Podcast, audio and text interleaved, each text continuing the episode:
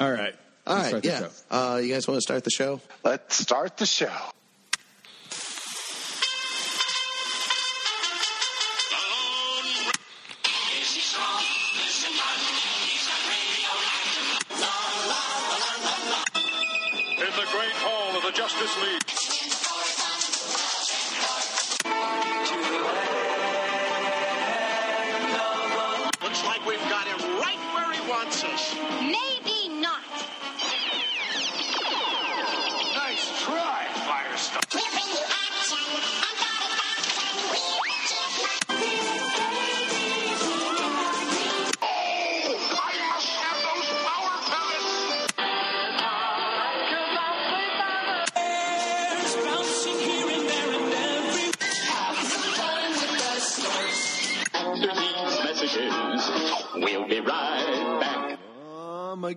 Sugar. Good evening, Cerealites. Welcome to Saturday morning cereal at night. Yep, that's right, everybody. It's the Frankenberry season episode, 2020 Saturday morning cereal. Me, I'm uh, I'm just your humble crypt keeper, Dan Grim Shea. Joining me, as always, via the spooky internet waves. Marky, are you out there in the ether? I'm here, everybody, and boo to you. And boo to you, sir. And I hope we get another big ass boo from uh, Jimmy the Gent Lazinski. Jimmy, Jimmy, can you chime in from Beyond the Void? Blah, blah, blah. It's Jimmy the Gent. Blah, blah, blah. Ah, some spiritual blah blahs. okay, we are gathered here, as is the custom of our uh, podcast coven, to uh, celebrate Frankenberry season. Yes. Oh, that magical time of year, uh, mid fall, as the leaves turn and the air crisps, and uh, colorful marshmallowed monster cereals adorn the Target aisles. I've got that right, Marky. That's that's our source. That's where you get us the good stuff these days. Yeah, I'm still waiting for the day after Halloween so that I could go and stock up for the year. So I'm looking forward to that. Ah. I was wondering why all these monster cereal boxes you gave me had the Winter Olympics on them. That narrows it down a bit. They're very optimistic boxes. Yeah. Yeah. And of course, longtime fans or just anyone who's been alive long enough in American culture to eat cereal will know. Of course, we're talking about the General Mills line of monster cereals. You get your Count Chocula, of course. He's the big daddy, I think. Yeah, I think so. I'm still convinced I see him year round occasionally. You don't. Okay. Well, then That's a phantom. a, a, a, Bar- a Berenstain uh, myth in my Mm-hmm. mind. Uh, but you've also got your your Frankenberry, your, the, which is the strawberry marshmallow sweetie. Which is my favorite by far. You're a Frank. You're you're a Frankenberry. I am a Frankenberry, yep. well known. That's why you call this the Frankenberry season, even though market shares might dictate it be- be better the Count Chocula season. Well, I'm also playing on the whole berry thing. You know, it's like a this is in season. You can't have a That's a very that's a chocolate very good idea, season. Mark. But you know, anyway, we're this is just getting into the weeds a little bit. At a you know, Uh, fair enough, but it's backstory that I think new listeners deserve. And new listeners, if you're still on the line, uh, what you're going to hear a little bit later is we've gone through the vaults and we've uh, we've found some uh, some old interviews from actually from two different years. Uh, 2017 and then 2018 from two of our ace reporters, including uh, James Lazinski here, uh, and and they're with the Stan Against Evil guys, John McGinley and uh, Dana Gould. right? Creator and star of Stan Against Evil. Yeah.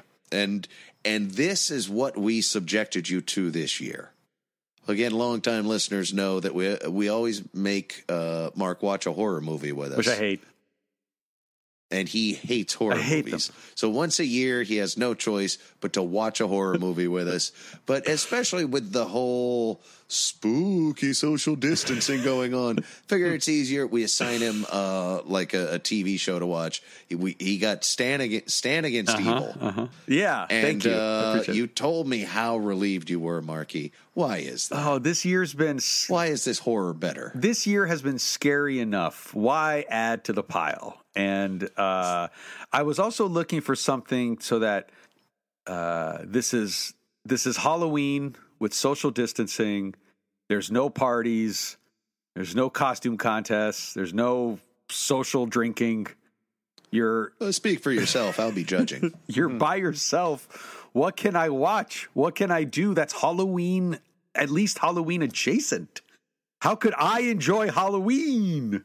Well, I could watch Has this happened to you, dear listener? I could watch a comedy horror movie or TV show or something like that and Stan Against Evil which uh, I've I've watched about 5 of the episodes already in preparation of this um, of this recording.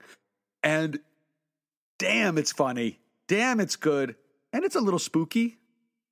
It's the So you that's know- what that's what you like, though. The, it's the comedy you've always been a fan of. absolutely And if it's funny, you'll even put up with what is, I think, technically horror. yeah But horror by itself, jump scares, don't like scary Hate stuff you don't Nope. like, ate it unnerves you. don't like it. I don't like to be uncomfortable watching movies. And this one, you know, this particular as an example of what I'm going for, Stan Against Evil is it's like in the same line of like uh, uh, Buffy the Vampire Slayer, right? Like it's it's like it's it's it's fun, it's light. It's got some blood and some gore and some makeup and some special effects and you know fangs and whatnot. But But the uh, the suspense isn't about dread; it's about when's the punchline to drop. yeah, it's Maybe is that what you're? Because I agree with you. I know what you're talking about. There's like Scream came out years ago that was able to be meta and sort of bridge the line between Right. horror movie, self aware camp comedy, uh, and then it's exploded from there. There's all kinds of like you said, Buffy, Yeah. which actually I think predates it. I think so too with the Paul Reubens vehicle. Yeah, the actual movie, Yeah, the movie not one. the TV Yeah, show, yeah. but. Uh, yeah, but there's there's plenty of examples of this, which I'm sure we'll get into as we keep on going through this uh, through this episode. But yeah, th- but th- that was the feeling that I was relieved to to uh, to experience again in a time where it's just so dark anyway. This is you know everyone's afraid of a virus. Um, the horror movie is outside, so on my TV, let's have something else. You know why not?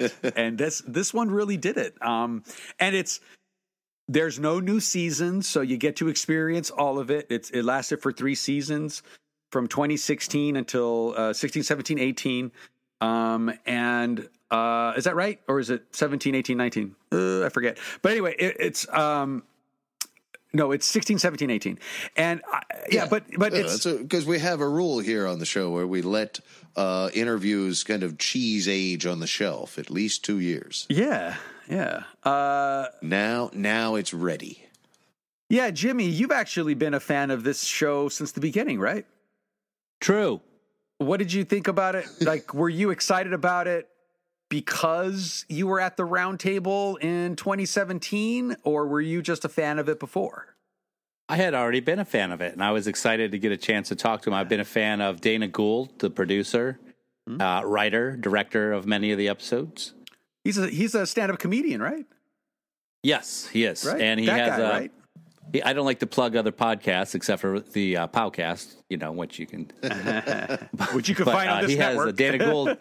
Dana Gould has a really great po- podcast called uh, the Dana Gould Hour, and he talked about it for some time on there. So that's where I had heard about it, and then watched it and really, really enjoyed the first season. And then I was at Comic Con SDCC 2017 at the round table for when they were pimping the second season. uh, but I was a big fan well before that. So I was I was really excited to get a chance to talk to him, and I asked him about the practical effects. I got a, a couple questions in. Yeah, that was a and that, actually that was my first, very first ever, ever, ever roundtable. It's, and that that alone, right there, I think is reason enough to get it back out here. Yeah, absolutely. Uh, you know, we uh, and Dana Gould, big get. I yeah, I, years ago I worked with him uh, at The Simpsons. oh that that, that was you. guy. That's Yeah. where you Well, he with him? was a writer at the time. I was a viewer. we both we both worked very hard. It takes both sides to really make that work. That's true. Writer you know, and viewer. very synergistic. It was Yeah. a collaborative thing when television was was an appointment. Well, you neither one of you guys would have a job if it Yeah. wasn't for the other one. Well, and of course, uh, we all know of John C. McGinley. Uh, I first got to know him because I was really into Vietnam movies when I was a kid, like really into it. I was Oh, all about like missing in action, remember that. Braddock missing in action, You Rambo, were in the yeah. shit, man. Um, and John C. McGinley had a very memorable role in Platoon. You guys remember Platoon? Yeah, Anybody? Platoon? I've heard of it. When did that come out? You heard about this Do have platoon it- in the news? Do we have an interview from that ready to roll out? We do not, but uh, Yes. John C. McGinley played. It was he was a very memorable role. Like one of the like when I think of Platoon, I think of his particular character. Like at the very end, he's just he doesn't want to be there like anybody does, but he's just like s- he's a survivor. He's had enough of this garbage. What's his line? Give it to me. He literally pulls a dead body on top of him for the last battle and just lays underneath him so that when the Vietnamese come around, they think he's, you know, just among the dead. Uh, a real weaselly way to get out. but I, I don't know, remember his character so well, you know, and that was, Yeah. My God, what year was that movie? That was in the late 80s? 85? Yeah, 86, 87 perhaps. One of them one of them Oscar years in the 80s. 86. It was 86. Yeah. Uh, I think and a lot of people listening would definitely remember him from his role in Scrubs. Well, yes, That's I was probably getting what he's synonymous yeah. with uh, Yes. as of now. Aside, of course, from Stan Against Evil. Well, and you know, uh, Scrubs is it's one of those shows that I still, you know, I've probably have seen, I've seen it, I've seen it, I've seen every season. I've seen that show from beginning to end at least ten times through. Right? You know, it's The Office, uh, Parks and Rec, Scrubs. I think those are the three sitcoms that I have watched over and over and over again. John C. McGinley is a very important part of my cultural dynasty.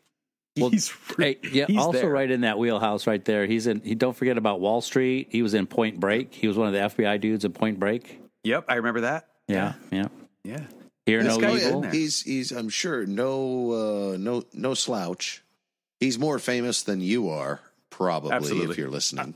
I promise. Uh, uh, yeah, be careful, tread lightly. He was also in. Um, now I'm going to throw two of my favorite roles of his, of mine. If I said yeah. that correctly or incorrectly. Like, do you remember him in The Rock, where he was Captain Hendricks? I don't, but I've seen that movie. and I can see him in uniform. Uh-huh. Okay, all right. Well, what about Office Space?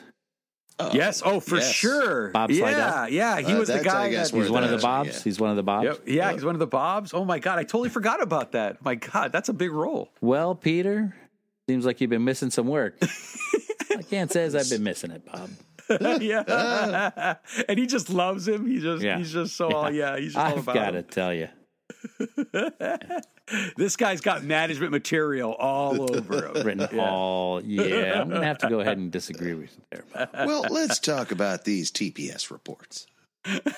yeah. Oh my god, I forgot okay. how. Big yeah. cultural cred there. Uh huh. Mm-hmm. Yeah. Uh, so so anyway, that's John C. McGinley and Dana Gould, and you're going to hear more from them later. Right. So We're tuck gonna that bring away, you, uh, listeners. we're going to bring you a montage. Yeah. A montage of interviews from these two guys a little bit later. But I think I think it is fascinating, Marky, how you hate, and this is appropriate that you should cringe at horror, and a lot Yeah. of there, a lot of horror fans in the world. So I Oh, think yeah. you get what it is other people get about horror, but it doesn't Yes. do the same thing for you.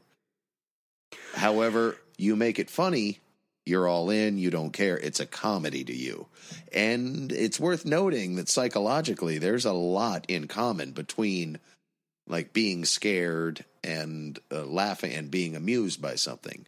Because it's the same basic thing. There is tension until there's release. Right. Like people Um, who love horror can't wait for the moment after they scream.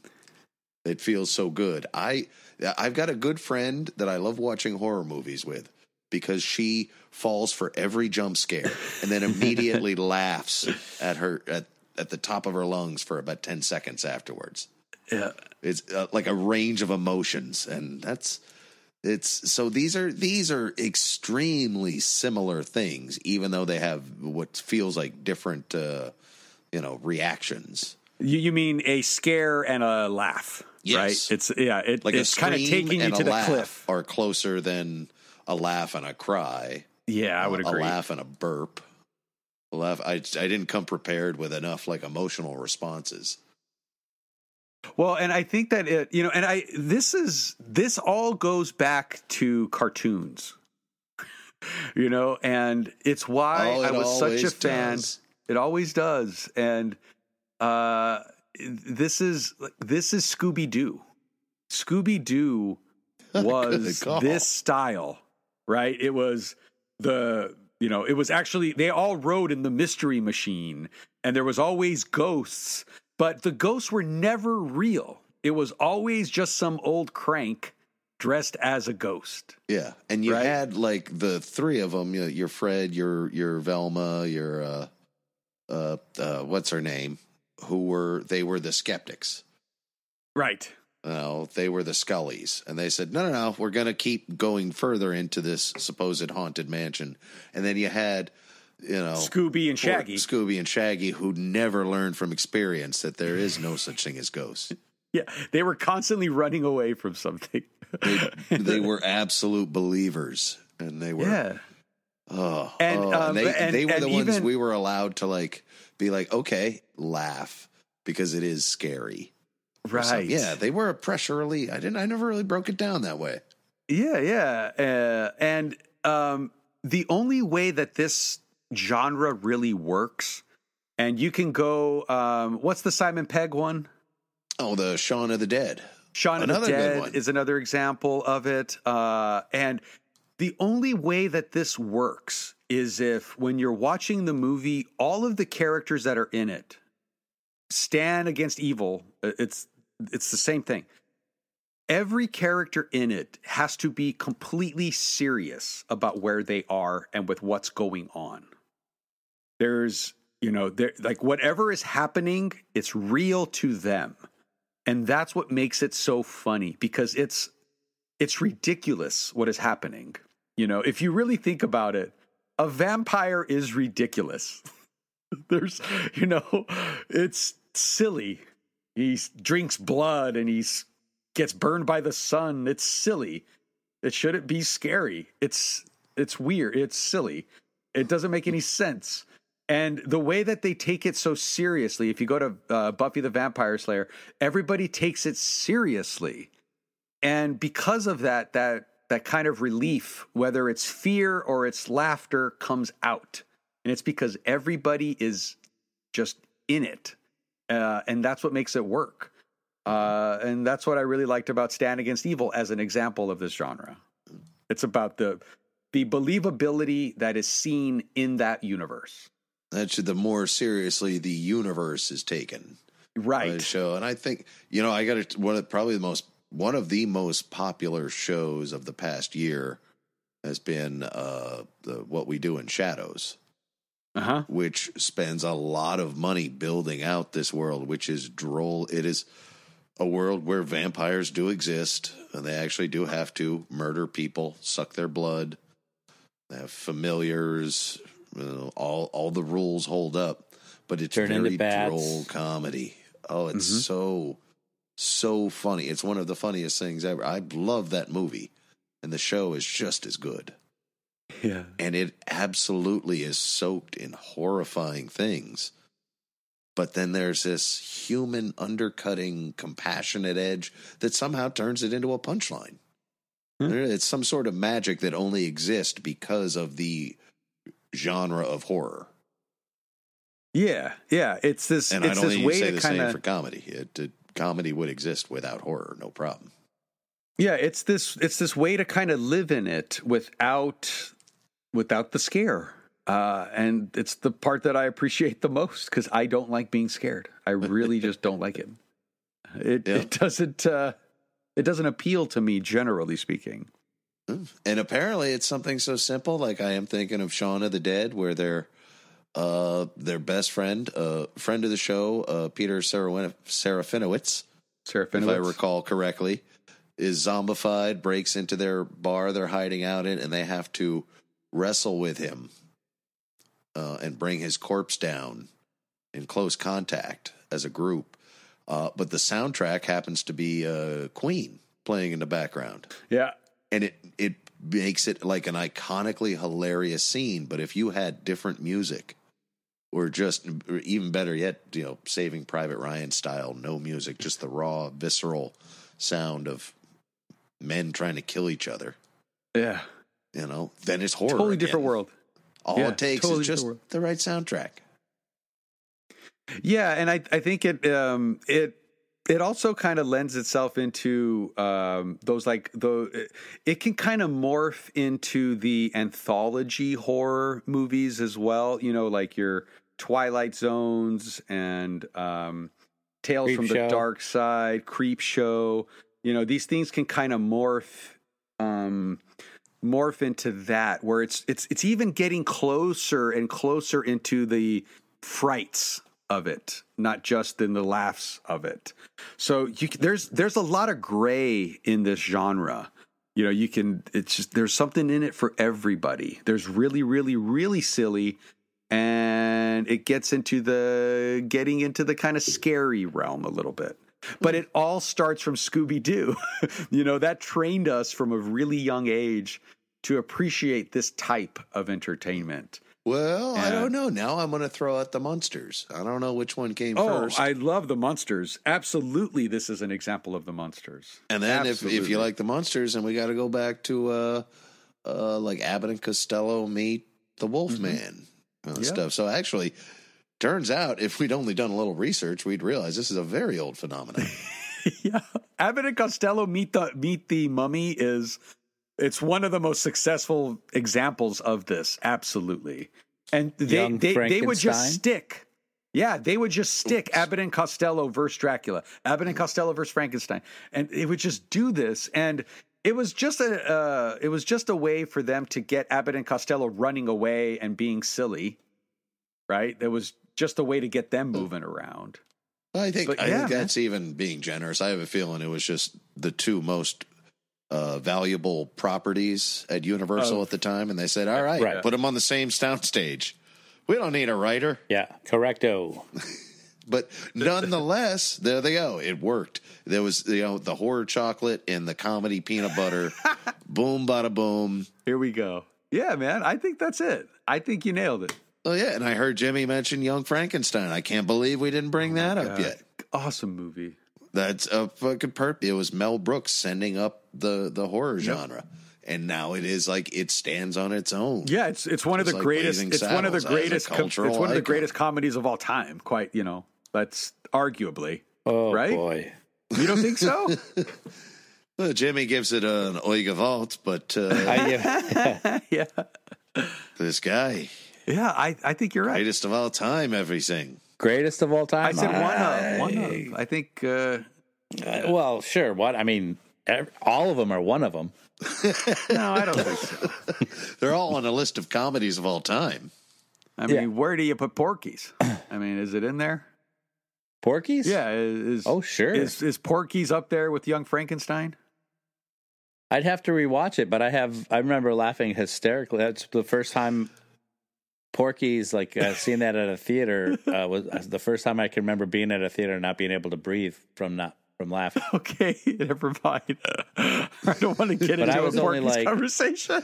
See, I, I, my memory of Porky's, uh, uh, just to take us further into the weeds, is uh, I was at the age where I saw the big ad in the newspaper. How they used to advertise movies Mm-hmm. With the little It was big, hole in like, the- m- like they had the entire poster on several pages of the newspaper, like every Friday or something. And I remember seeing that one and begging my mom to take me to see it because I assumed it was Porky from, you know, Porky Pig? the WB. Ah. Uh, uh, yippee, and she yippee, kept yippee, saying, "No, it's all, not what you think." I'm like, "No, it's a, because one of the posters it was actually not Porky Pig, but a cartoon pig of some kind." I'm like, "No, look, I can read. It says Porky's mom." Oh, the neon font. sign from the from the Porky's Well, bar. just to uh, just to just to just to just to pull this train back on the tracks. Uh, Yeah, yeah, yeah. All right, Enough so- Porky's talk. God so, damn it, stop, uh, Jimmy. Porky's so- three zombie invasion. You didn't see that one? would so can say check it out, Check, uh, you guys. Uh, Check it. Check it. John Landis did American Werewolf in London, Oh, I think he did it in another L.A. Good one. but it took it takes place in London, right? Am I not? Uh, You're right. Yes, no, they're on the moors. I think they actually filmed there. Yes. Yeah. Um, but that's a perfect example of this, like where you get one of the greatest uh, uh, comedy writer directors and he does a horror movie. That's one of the early examples of this genre. Would you agree? Or or do you guys think that that leads that that tilts a little too much into the horror um area? That one definitely is darker than a lot of what we're talking about, but not. But I would just say it's a darker example of it. It has still got enough like comedy in there. Like after his, you know, uh, uh, what's his Griffin Dunne's character is like dismembered, covered in gore and blood, and then they end up sitting there and having like a ten minute conversation to the point where they're ignoring the fact that he's a dismembered, reanimated corpse or whatever hallucination. Like that's where it starts to veer into it is not it takes its own world seriously, but it's saying you don't have to take it that seriously. And that's I think what you mean when it takes the edge off of you as a viewer. You can laugh instead of scream. right.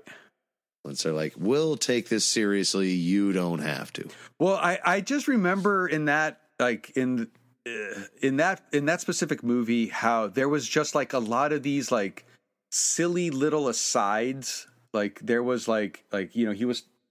I mean, I haven't seen this movie in thirty years, maybe, but I just kind of remember where there's like a jump fright, but he ends up kind of talking to him, or it like it kind of takes you up to fright, but it kind of gets into mundane and it just kind of turns you it kind of turns things exactly. around Yeah, that's what I mean. Like after he his character gets killed, then he suddenly like shows up on his doorstep. yeah and it's totally freaky and he wants to talk and he's all shredded up and obviously dead. But then they end up like it's such a long talk.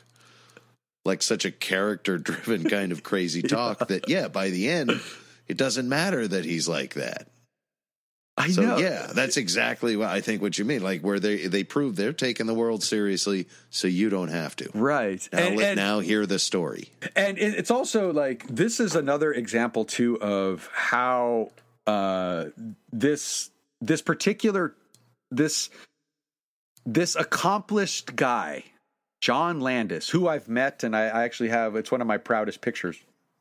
I met him at comic-con and i, I asked and it's one of my Oh, favorite Mark, pictures i think you dropped this over here it says john landis yeah, is that it? Yeah, and uh, uh, I I absolutely love this guy. And um, but it's just uh, uh, what the hell? Is, where the hell was I going with this? you just threw me off. You were get, you were Let's lathering let's up just John smash Landis's cut balls. to when you're in John Landis's hot tub and he tells you you got what it takes, kid. well, like it, it just All um, right. it it just it American Werewolf in London three. You're my guy. it it I just need you to reach under these bubbles. Very it just slowly, takes Marky. somebody that is just so wickedly talented to like all of a sudden get into this kind of other genre than what he's known for and he takes it into this other level i mean the the like werewolf morphing the the human morphing into a werewolf the first time that that was really realized in a film was on american werewolf in london this comedic director took this and made a werewolf happen. You know, where he famously takes the hair and he films it like in reverse, pulling through the skin. You know, and it looks like it's mm-hmm. growing.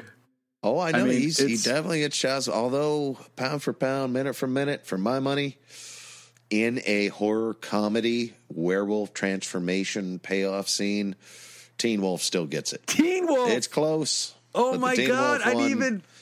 I, I think that's got it. Yeah, you're you're right. There, in fact, I'm not sure if there ever were any horror movies. Has it always just been horror comedy?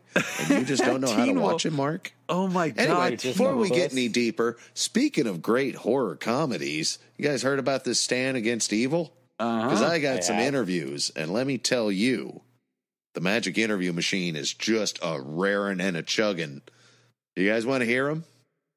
I know I do Yes, Oh. I do. because I've only uh, heard half of them. Well, this is doesn't get this doesn't get any more enthusiastic than that for two and a half year old interviews. So, magic interview machine, let's get in the way back machine and get back there. Meanwhile, And Stan's great. Agreed. We all think so. What's your favorite thing about playing Stan? Just he's the least full of shit person I've ever met. And so, whereas Dr. Cox is a little full of himself and full of shit, Stan's not. Stan's a damaged guy. He's wounded. His wife just died. He got fired from his job at 27 years. The two things that grounded him on the planet are gone. And so he's injured. And so it's fun to explore injured men. How much uh, method acting is involved in uh, hanging out on the lounge chair and drinking beer? It's not something I'm unfamiliar with. It would be a rocking chair for me, but uh, I'm not unfamiliar with that. I think I'm a little more physically active than Stan is. I think Stan's ti he's tired. He's tired. I've been a cop in New England for 27 years. He's tired. Uh, when my dad retired from being a cop, that's all he did was sit in a chair and watch TV. So it's pretty. I don't think that's unreasonable. No, you've seen a lot, right? Yes. And he didn't go out on his terms. He went out being fired. Mm-hmm. And all of us, I don't, I can't say that, but some of us have been fired from different jobs, whether, you know, it was a high school summer job or whatever. Most of us have been fired from something, and it sucks. Mm-hmm. And there's no way you can't look in the man in the mirror every morning and go like, fuck, I suck. I can't believe I got fired. That's yeah, you bring that. You bring that. And so that's a, I don't think he went out on his own terms. first saw the script and you're having this conversation with Dana, what sold you on, on the project? Um, what sold me was something that I wanted Dana to mine, and it was Stan's loss. And the loss is that we find out in the first four minutes of the first episode that his wife's been killed uh, or dead. He doesn't know killed or dead. Um, and he's lost his job of 27 years, and his life is largely done. And he just says, I want to sit in my chair and do nothing, and I can't even do that. And so I said to Dana, I said, I think you're missing an opportunity here. What's interesting about this guy is loss. And we're all familiar with loss. I don't care if somebody took your the ball away from you in the playground. It's part of the human condition. And I said, I understand the tone of the piece, and I did in, clearly right up front. I said, but you got to explore Stan's loss. Otherwise, I don't want to do it. Uh, and he didn't realize that he had already put that all on the page. Great writers don't realize it. And I said, You're the one who put this on. I didn't have anything to do with it. But you're missing Stan's loss. That's all that matters to me, is him reconciling his loss. All this other shit that you layer on top is will be funny if it's a guy trying to reconcile loss. He hadn't left this town in 27 years. He'd been married to the same woman. There's been no hanky panky. He's probably never taken his gun out of his belt. This has been a good job for 27 years. It's defined him. Now he has no definition and has no grounding. That's your hero? I want to watch that guy, but we got to dig into him. And so that's what attracted me to it. And so it was a leap of faith that the, that the executive producer would dig into that. And, and he did. And, and now it's yielded dividends.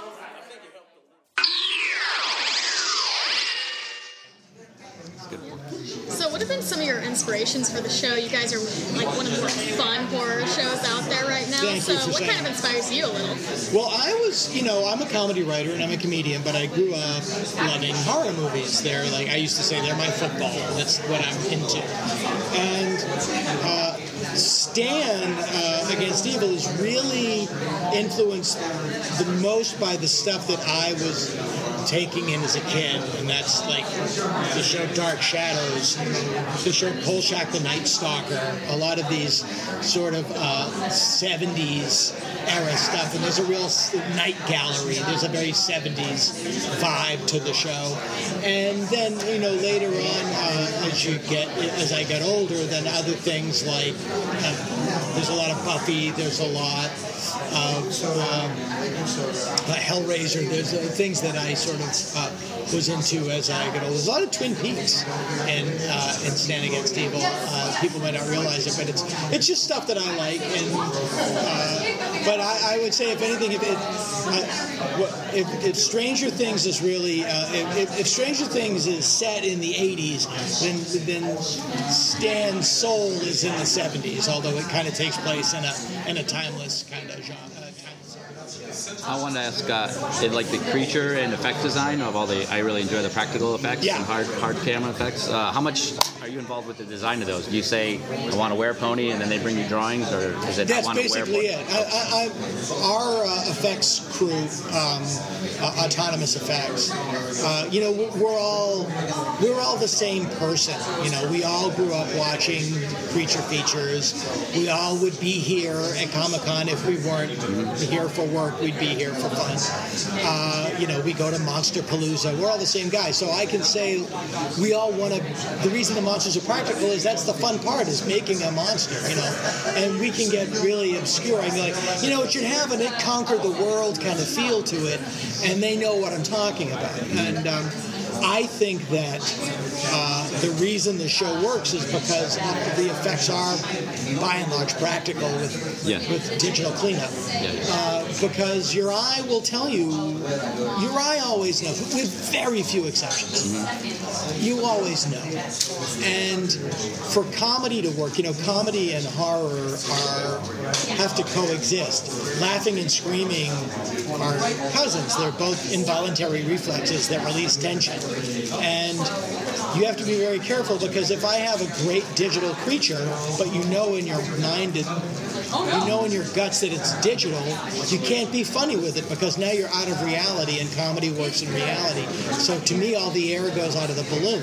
The reason the American Werewolf in London works, the reason John Carpenter's The Thing still works, is because all that stuff is really there and your eye doesn't allow it. yeah. Yeah. Which is not to say War for the Planet of the Apes didn't knock my socks off because it did. Um, you know, it's to me. I like I like having the goo cannon. I like Yeah. you know, Yeah, yeah. I like blowing stuff up. That's why you have a show. How you guys doing? Good. Getting pretty sick of talking about myself. No, I'm sure you are. I mean, obviously, being a, a comedian, writer, um, and Stan Against Evil comes out a few years ago, and I see Yeah. executive producer Dana Gould, and I went, all right, I'm, I'm in. But, I mean, comedy, I'm comedy aspect, but I've been a fan of like the kind of horror genre. Oh, all my life, all my life. Mu much earlier than me being a comedy geek, I was a complete horror movie nerd. Like I was getting Famous Monsters magazine when I was. I think I got the first issue when I was ten. Uh, like I grew up watching. My older brothers watched Dark Shadows, so I was watching Dark Shadows, and I was really little, like four, five, six. I barely remember it, but my mother says, "No, you sat down and watched it. You didn't know what was going on." Yeah, and You were outside digging holes and then came in. yeah, that was my it was my sports. Uh, horror movies and sci-fi movies were always my sports, and uh, I always wanted to do a horror movie or a, or a horror show, but it couldn't not be funny because that it's what I do. Uh, and you know, it took me a long time to come up with the idea that was right in my face, which was do a funny horror show, and it can be done. Uh, it's uh, this show is yeah. Yeah it has it has yeah and, and I think like it's it's really if you know I, I think the show has a lot more in common with an American Werewolf in London than it has with uh, Evil Dead just in terms of the the tone and how we do the comedy but I, you know, I love it. I'm a big fan of it. I like J- I like James Bond and Jason Bourne. I like them both. Um, and I think that it's uh, you know I, I, I if if Evil Dead is the Three Stooges in a horror movie, then this is the Coen Brothers make a horror movie. Can you tell us your favorite creature or monster Oh yeah, this season? absolutely, yeah, absolutely. Uh, uh, K- Dave, we have a go- we have a we have a Godzilla. homage episode where uh, we have the Mothra twins, and uh, They're astonishing. they're astonishing. I can show you a photo of them on my phone. Backwards. Tell them about them talking. Yeah, they play I, my. Uh, uh, yeah, we have the Mothra twins, and what the actresses did was they learned their dialogue wrong, so that when we loop it, the lips won't match. Yeah, they're that good. They're that good. And uh, and what happens is Dave Keckner turns into a creature called the Kenny Pillar. That's the, I think the best creature we've ever done. If you, I can show you. Give me that commercial. Count Chocula and Frankenberry meet the fruity yummy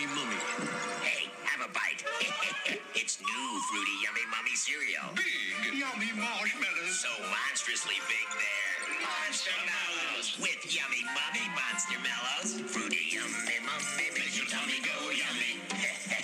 Monster Mellows in Frankenberry, Count Chocula, and now new fruity yummy mummy cereal. Part of this complete breakfast. makes your tummy go yummy. Oh, I love this time of year. Oh, and what year that was with Monster Mellows. Uh, I forgot about those. Yeah, that was uh, Yummy Mummy, which was it's still uh, those are hard to find. They don't they don't come out with those every year. I don't think there's any available this year. It's uh, No Yummy Mummy made it to production this year for the monsters. Huh? not that I'm aware of. I haven't been to Target. I usually go again. I go. Uh, uh, I'm going to start picking my Frankenberries tomorrow, uh, November first. I bet. I bet you are. Yep, yep, buddy. yep. I stock up. I wait till it goes on clearance, and then eh, you tr- you know I try to pick up. I'm not you know I'm. uh, I'd say I probably pick up five to six boxes of Frankenberry. You're gonna you're gonna be able to get some Booberry. Yeah, I usually like to throw in at least a box or two of Booberry and Count Chocula. Although I'm a, I just love Frankenberry. It's Yeah. So what's your ratio to boxes of Frankenberry? five to one. Yeah, it's a solid five to one. So you could potentially be picking up ten boxes of Frankenberry. yeah, and then one box. Two boxes of chocolate, two boxes of Booberry, And I'm good. Uh, do you think they're going to have Yummy any? Mummy? Do they have it this year? Have you been to Target? Jimmy, have you? Yeah. Oh, yeah. I've I've been sending you guys crazy pictures. I've had. I know, I've but got do on they have Yummy Mummy? counter right now? I had boob. I had Well, send them to the listeners. Uh, I had Count Chocula, which it really isn't my favorite. I'm not a chocolate guy. I like berry stuff. Yeah. Uh, and then we also got the Frankenberry, and we also had some sort of really weird bastard abomination to God that was uh, Froot Loops, but it was called like Scary Loops or Halloween Uh, Loops. get that out of here. I'm had, not going like, to hear mushroom, this. This is this is a or uh, Take that to another show, please. and- Oh, mushroom. I feel like we need to brilliant. address all the Halloween cereals uh, since we're talking about it. Well, this is no because Froot Loops is that's not, I believe is post. So it is not under the General Mills monster cereal umbrella. This is a General which is Mills house. General Mills puts food on this table, boy. Yeah. We're only This going to talk is- about General when it Mills. comes to Frankenberry season. This is the core group, the Yes. Universal monsters, right. Uh, the werewolf, the mummy, the Frankenstein's monster, the vampire. Uh, Booberry, I don't know, just a generic ghost. It's just a ghost, I don't know if Universal really had a ghost. Yeah, I think he he is. He's definitely he looks like Casper, but he's not Casper. You know, he's a little bit uh, a little bit more wicked, right? A little bit more of a but I troublemaker. feel like he's maybe an extension of the Invisible Man a little bit. yeah, a little bit of that. I could hear that. A little bit. Yeah, a little but, bit. But Invisible Man berries. Uh, I don't know. Oh, you don't want that. might, not, might not be a good big seller. I It's don't better know, than maybe Visible parts Man of the that's, that's what we get for turning Jimmy's mic back on. there you go. Uh, by the way, speaking of which, Jimmy, uh, great job. First round table of your professional career. That was my first. I think even yes. you were you were just like a young spec reporter then, working uh, what uh, contracted by Bleeding Cool that year. or Some I don't. You weren't part of the prestigious Matty P network then.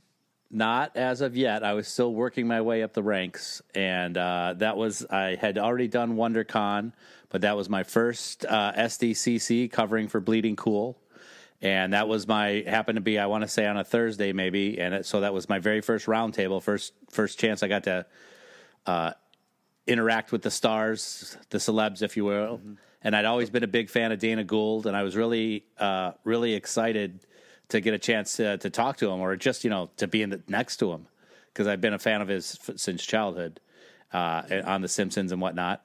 Uh, but then I even got a couple questions in at the table. I was just beside myself, I was giddy, and Yeah. uh, so that that you know a lot of times um, that helps me enjoy the show a little bit more. You know what I mean? You know, uh, I feel a little bit closer to the to the production of it. Uh, but but even without that, I loved the first season before I even thought I had a whisper of talking to the dude. Yeah. Oh. Yeah. I've been a fan of Top-notch his. talent. I I remember him as a stand-up comedian. I don't know if that's a real memory or not. Is that was he a stand-up yeah, comedian? He was. Yeah. Yeah. I re- I kind of remember him from the '80s and uh, like uh, like like probably mid to late '80s is, is what I'm going to guess because that's kind of when I remember being a fan of those like HBO comedy specials and stuff. That's where you that's at least that's where I got the chance to first be exposed.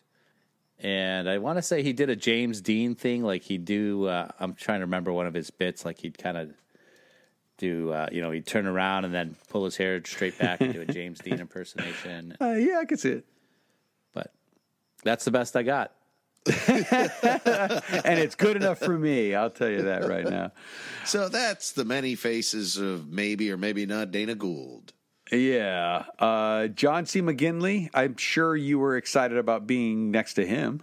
That's a big Right. name. Yeah. Like, uh, like I mentioned, uh, I'm a big fan of Office Space, but I was really kind of thinking of that show, um, Stan Against Evil and Scrubs were the two things that were going through my head when I was talking to him. And he was he's pretty intense in person. He was he he he has a presence. He carves a seat at the table, as as some people like to say. there, there's this. Um, there, there's this. He looks taut, chiseled Yes. and taut all the yeah, time. he's About very yes. taut. Yeah. Uh, I I also think about uh, about both of these guys is that they will they will work until they drop dead. These guys are always going to have work. Yeah, that's Nothing what, will what stop gambling these guys. does. Yeah, I just think like they're they are they are so good at what they do, and they're obviously very committed to what they do. There's nothing going to stop these two people from constantly working. So if you don't know who John C. McGinley are I mean, or Dana Gould pandemic. are, if you don't know them, you'll see them in something pretty damn soon because they're not stopping. These guys are on a if- mission. If, their 30 to 40 year long careers at this point haven't touched you, yeah. well, you are a troglodyte. I don't know how you found this show, to be quite honest with you. Yeah. We should be far lower on your radar than Dana and Gould. I know. Get They're out the- there more. That's my advice to you on this Frankenberry season. And that's from the heart. Me, Dan Grim Shea, to you, the listener. Speaking of it's Frankenberry season, everybody. And we cannot do a Frankenberry episode. Without a little uh, Monster Piece Theater or Do we have- Saturday morning cereal Playhouse. Playhouse, yeah. It is very difficult to remember what we branded this segment, but it's a long running one. Do we have theme music for this? Yes, this goes back. Uh, this goes back three years, maybe, where we started doing this, and Maybe uh, more. Might even be older than Stan Against Evil. Uh, it feels like uh, since time immemorial. And as always, brought to you by Pemberton. Uh, but yes, it all started uh, some some some years back when uh, we ran out of actual uh, good uh, uh, monster cereal commercials to play in the interstitial. But there was one that we found the script for uh, that involved Fruit Brute. And it was Yes. the only thing we could find. We couldn't actually find the actual commercial. So we said, well, screw it. We got the script. Let's produce it ourselves. yeah, we did So a radio we drama Went from there. Yeah, We did that a couple times. And then we realized, we looked back. It turns out there's a long history.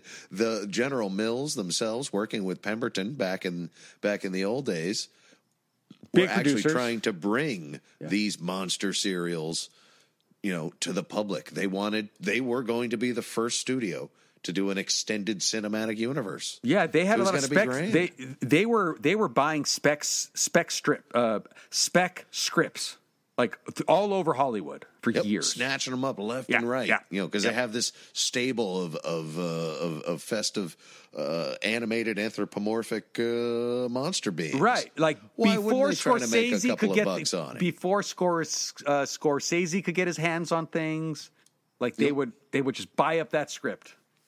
They actually, believe it or not, they talked with Scorsese. I don't know if you remember last year's uh, gem that we found in the archives.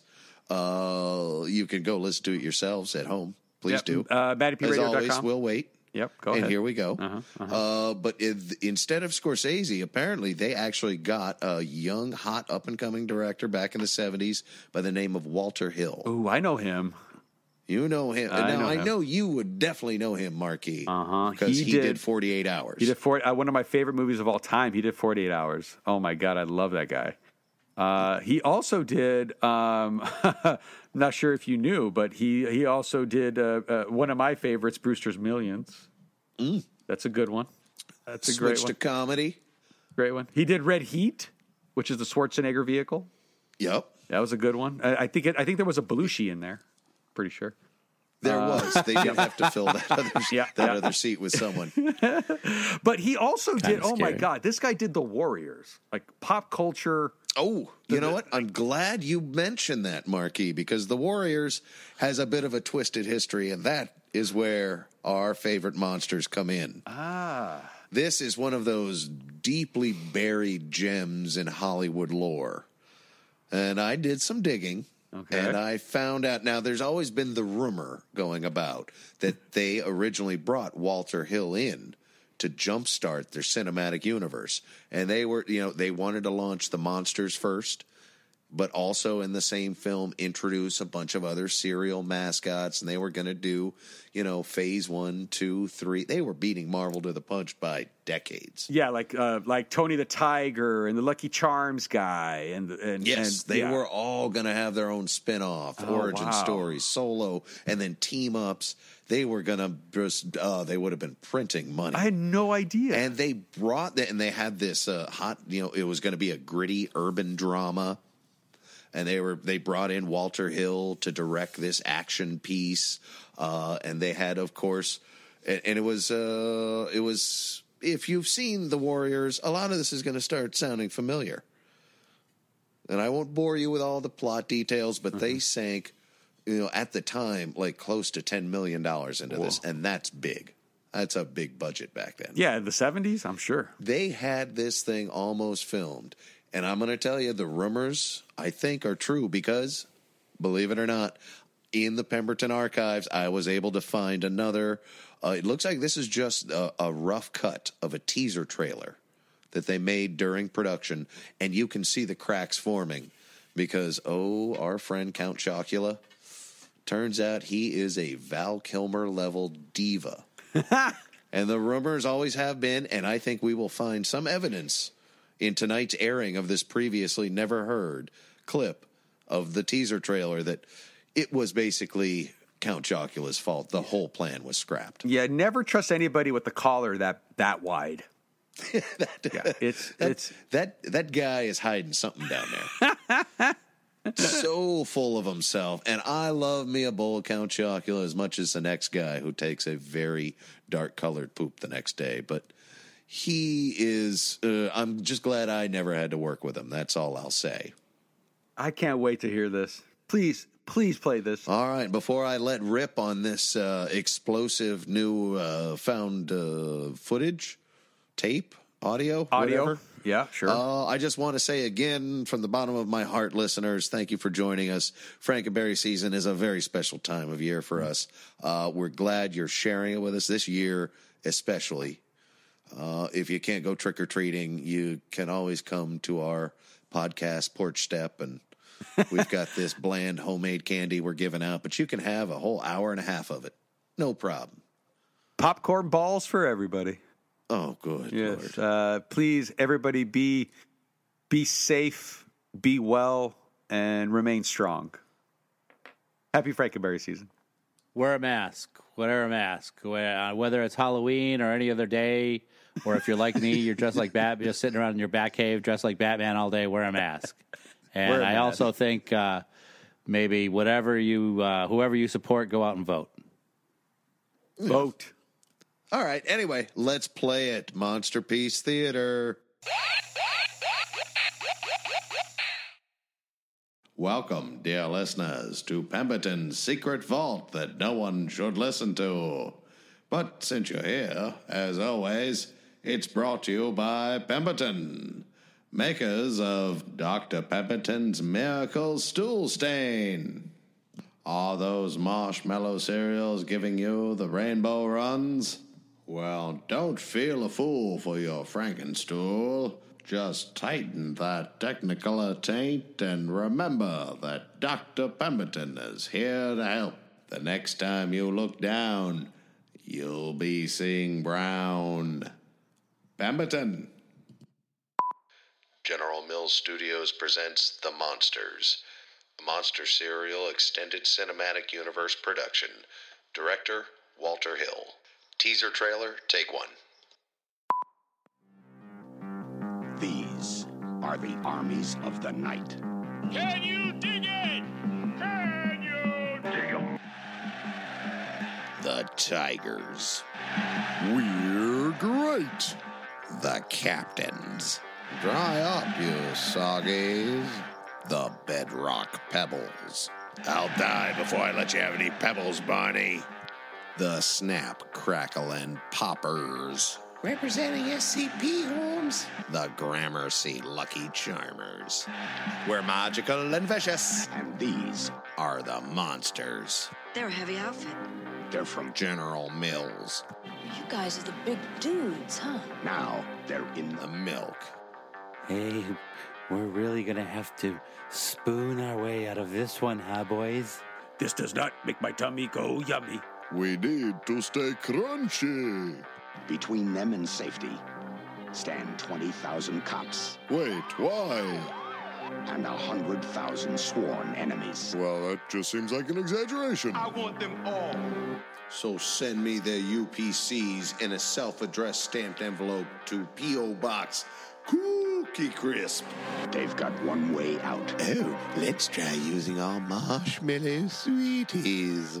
Jesus Christ, Frank, it sounds so gross when you say it that way. They've got one night. Oh, do you mean Halloween? No, no.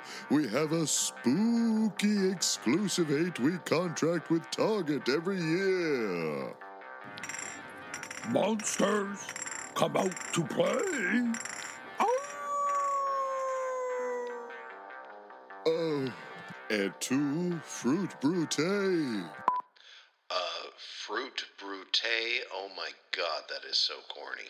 Your mother is corny. Watch it, man. It may have sounded corny to you Philistines in the booth, but the critics have described my Shakespeare as transcendent and whole grained. Whole grained as opposed to corny? Oh my god, that is an even worse pun. Okay, smartass. Well, good luck making this rainbow colored piece of shit without me, Big Count Chuck. Out. I'm a goddamn part of this complete fucking breakfast. Uh, did he just leave? And did he just call himself Big Count Chuck? well, I guess that's a wrap on Big Princess Cock. Happy Frankenberry season, everyone. And that's enough of this. Now we know. And knowing is half the battle. Oh, this is enough of this.